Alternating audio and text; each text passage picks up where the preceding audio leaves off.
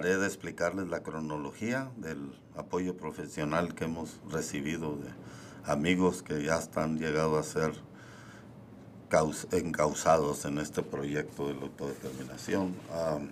les puedo platicar que desde ah, cuando yo vi por primera vez a, Esteban Barrios, ese allá por allá por el, julio del, del 2020, y lo invité, ok, vamos a ver, yo, yo, te, yo te ocupo, si tú me puedes ayudar a, caminar por este lado, porque él me enseñó unas líneas mucho muy importantes, dice, las primeras cosas que, que, nos explicaron el equipo profesional fue, mira Adrián, si, en cuestión de investigación, si no está en la carpeta, no existe. Si tú no dejas lo que se dice en inglés un paper trail, si tú no puedes dejar un paper trail de la, de la historia, pues, no, se, no pasó. Y, y, entonces, y también una cosa muy importante que me dijo esta vez es que nosotros tenemos que establecer y decirle al mundo y exigirle sobre los daños del desplazamiento que hemos tenido como pueblo. Gente que se va, gente que no quiere venir. Hay muchos aspectos que nos benefician y que nos responsabilizan. Es por eso que tenemos que ocupar este equipo técnico. Yo les quiero decir que la intención y el corazón del estar haciendo estos podcasts es para dejar también esta historia hasta donde podamos en audio. Este más que nada es un registro. Estas no son noticias las que estás escuchando. Este es un registro de la historia que hemos estado viviendo y que seguiremos viviendo y esperamos tenerla como se dice en inglés, up to date. Aquí vamos a darles un, reporte de los avances. Hasta ahorita lo estamos haciendo de una manera poco rápida, dándole para atrás, pero yo les prometo que a través de este medio ustedes van a estar eh, recibiendo mis, mis podcasts, ¿no? De, de, hasta lo que estoy haciendo este día, si fui a México, si fui a Saraembla, si fui a Washington, si fui a, a estos lugares, porque casi siempre ya desde entonces tenemos ese apoyo técnico. También tenemos, un apoyo técnico muy fuerte que están haciendo un documental, pero un grupo que se llama este, World Justice Project. Ellos uh, también nos apoyan mucho. Entonces son, son equipos profesionales que poco a poco yo les quiero ir reportando el avance y el apoyo. Hay, hay, algunas organizaciones y esperamos que haya muchas. Entonces, más o menos eh, cronológicamente así empieza. Más o menos allá por julio del 2020 que yo me junté con Esteban Barrio y me hizo ver estas necesidades. Después dijo que quería visitar Colonia Levarón con, con su equipo, con gente con los que él, con, su, con los que había estado trabajando y trajo a esos cuatro licenciados que les he platicado para no durar mucho tiempo. En, vinieron, Esteban y Lutz y ah, Porfirio y Magliel, los cuatro especialistas, doctores, uh, masters en su, en su área. ¿no? Entonces este, nos reunimos ahí en las oficinas de Galeano, miembros de Colonia Levarón, y nos explicaron cómo llegar a un municipio en paz, o sea, lo de la autodeterminación, esos cuatro puntos que les decía en el otro podcast pasado, la, la cultura, el territorio, el modo de elección y la, la, qué nos une, por qué nos hace diferentes, por qué nos hace un pueblo equiparable a, pueblos originarios. Para el siguiente día nos reunimos en el culto, ahí en Colonia Levarón, y para discutir y el pueblo fue llamado a la a que, podemos ser un pueblo equiparable y primero fue corto y después fue una reunión grande para el 29 de agosto nos, uh, nos reunimos uh, en, en, en, Querétaro. Pero poquito antes de esto quiero decirles que pasó algo muy trascendental. En agosto del 2020 nosotros sacamos a la policía municipal como comunidad.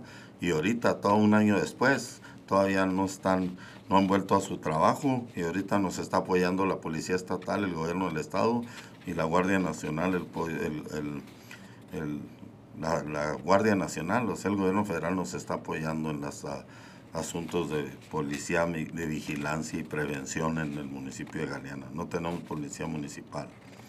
Ah, de ahí nos fuimos En esta ocasión fuimos Julián, Adrián, Eleazar, Lenzo y algunos de nosotros. En esa ocasión también iban eh, Elsie y Shalom y algunos fuimos a, a, Querétaro. Ahí vimos al secretario de gobierno de Querétaro y, y, a Orlando y algunos y nos dieron muchos insights que nosotros necesitamos entender en este proceso de la autodeterminación. Estuvimos en las, en las oficinas. En esa misma ocasión nos recibió uh, la CEIDO, siempre que voy a la Ciudad de México, a todo el equipo nos recibió la CEIDO. En esa ocasión también nos recibió la, la SEDATUS, Y, y, en esta ocasión nos recibió Durazo, que era director de Seguridad y Protección Ciudadana, y también nos recibió Ricardo Mejía. Eso, hubo mucho, mucho avance en, en, la relación que tenemos nosotros en la, en la comunidad y es importante, ellos son, como se dice, the type, top people in the nation in security. También en esa ocasión, cuando volvimos, cuando estaban, en esa ocasión nos vimos allá, pero en, alrededor de, de esas, esas fechas, cuando estuvieron aquí um, Seth y, perdón, um, Lut y Esteban Barrios volvieron por otras situaciones que teníamos pero más que nada les tocó a ti estar en algo que nosotros se nos ha requerido que a ver si, si podemos eh, enseñar que nuestra iglesia o la iglesia que fundó el profeta Joel F. Levarón en, en, que registró en Salt Lake City si estaba registrada en México. Entonces hemos estado tratando de avanzar por ese lado. Cuando estaban aquí estudiando en este, ese caso, una, un asunto mucho, muy importante en el, en el rancho de Seth Levarón, donde él estaba haciendo una perforación de un pozo y en esa ocasión gente de, de los poblados de Lagunitas y del Ejido vino a querer tumbar la pluma y trajeron gente de Conagua y otras organizaciones del gobierno. Entonces nosotros no los dejamos entrar porque nosotros ahí en ese, en ese momento nos autodeterminamos y no les permitimos la entrada. la perforación siguió adelante y en esa ocasión Lutz y Esteban ahí en el patio de, de la casa de Seth Levarón dieron dos discursos que hay que buscarlos porque son bastante importantes y relevantes en esta cronología. Después de, después de que sacamos a la policía y todo, empezamos esta, estos uh, licenciados nos, em, nos, empezaron a ayudar con, uh, con la, cómo continuar las denuncias del ingeniero Víctor Juárez y este en esa ocasión también nos apoyamos mucho en el abogado que tenemos uh, coadyuvando en el caso de la masacre de Sonora, especialmente con el caso de mi hija y los, uh, los masacrados Abel Murrieta, de, de, que pues para estas fechas supimos que lo asesinaron en, en Cajeme, siendo candidato a la alcaldía de, esa, de ese municipio nos, nos, seguimos reuniéndonos en, en, todas estas situaciones.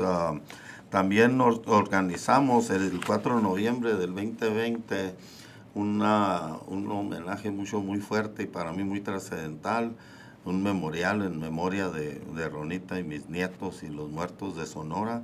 Estuvo muy, muy importante ese evento. Uh, siempre muchos dicen, no, pues ya deja descansar a Nira. Y yo creo que son, es muy importante estos memoriales recordar para luchar porque esto no se repita. Y ahí estuvieron algunos de los licenciados.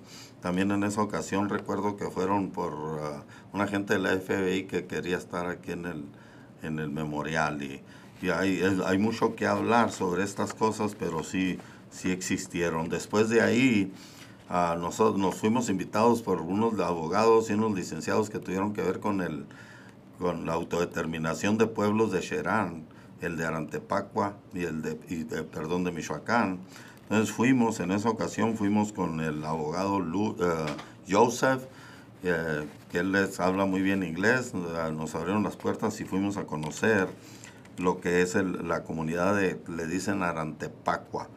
Y también fuimos a, en esa ocasión a, a Cherán, no nos recibió el consejo, pero entendimos qué tan grande es Cherán. Y uh, les puedo decir que después, después de eso, eh, casi cada mes hemos estado en el caso de, la, de lo legal. algo muy importante que les quiero compartir es que cada vez que yo participo en la procuración de la justicia y participo en los juicios y participo en las audiencias y participo en y me invitan, yo quiero estar presente precisamente el día de mañana, el día del lunes voy a estar en ante derechos humanos pues, invitado por primera vez a, mesas de trabajo y, cada esfuerzo que yo pongo por adelante lo, hago hacia este municipio en paz, es, es, el, es el, objetivo. Ah, ha, habido muchísimas juntas más. Después ese diciembre, si, si les, quiero en otro siguiente podcast, es cuando, cuando decidimos ya nosotros empezar a, a reunir la, el, el, el, hicimos un congreso para ver cómo podíamos empezar nuestro propio gobierno. Ese congreso que se hizo alrededor de diciembre del 2020 ah, es, es, es, muy trascendental. Ah, quisiera utilizar todo un podcast para explicarles mis conclusiones de lo que sucedió en esa ocasión y cómo fueron 15 miembros de nuestra comunidad de una manera muy muy madura, muy, muy importante, cómo fueron, ah, se puede decir, elevados a la dignidad de, ser ancianos en, nuestra comunidad. Fueron 15, quisiera mucho en un podcast hasta platicarles la, dinámica de cómo logramos ah, llegar a ese. Nadie los pone, el pueblo los elige, cómo los elige. Y de ahí es, es un tiempo yo les quería dar la cronología hasta ese día. Después siguieron muchos eventos. Después de ese, de ese congreso que hicimos para elevar a, la dignidad de ancianos a estas 15 personas, volvimos a ir a, Querétaro y vimos, vivimos toda otra experiencia que también se las quisiera detallar eh, al punto para no durar tanto tiempo en esta, porque es más o menos la historia de la cronología. De allá nos venimos a algo que yo le quería llamar ah, Congreso Constituyente, pero me, me, recomendaron especialmente el doctor Porfirio que no debería de tener la palabra constituyente, que él recomendaba mucho como somos un pueblo equiparable a los pueblos indígenas, que le llamemos ah, talleres comunitarios entonces, en esa, en esa ocasión, por ahí por marzo creo, nos, ah, nos reunimos en, en, talleres comunitarios y, y pudimos uh, echar a volar talleres comunitarios después de haber echado a volar el, el gobierno de los... Y, es súper es, es, fascinante. Yo no me dejo de admirar de cómo hemos lo, hemos logrado.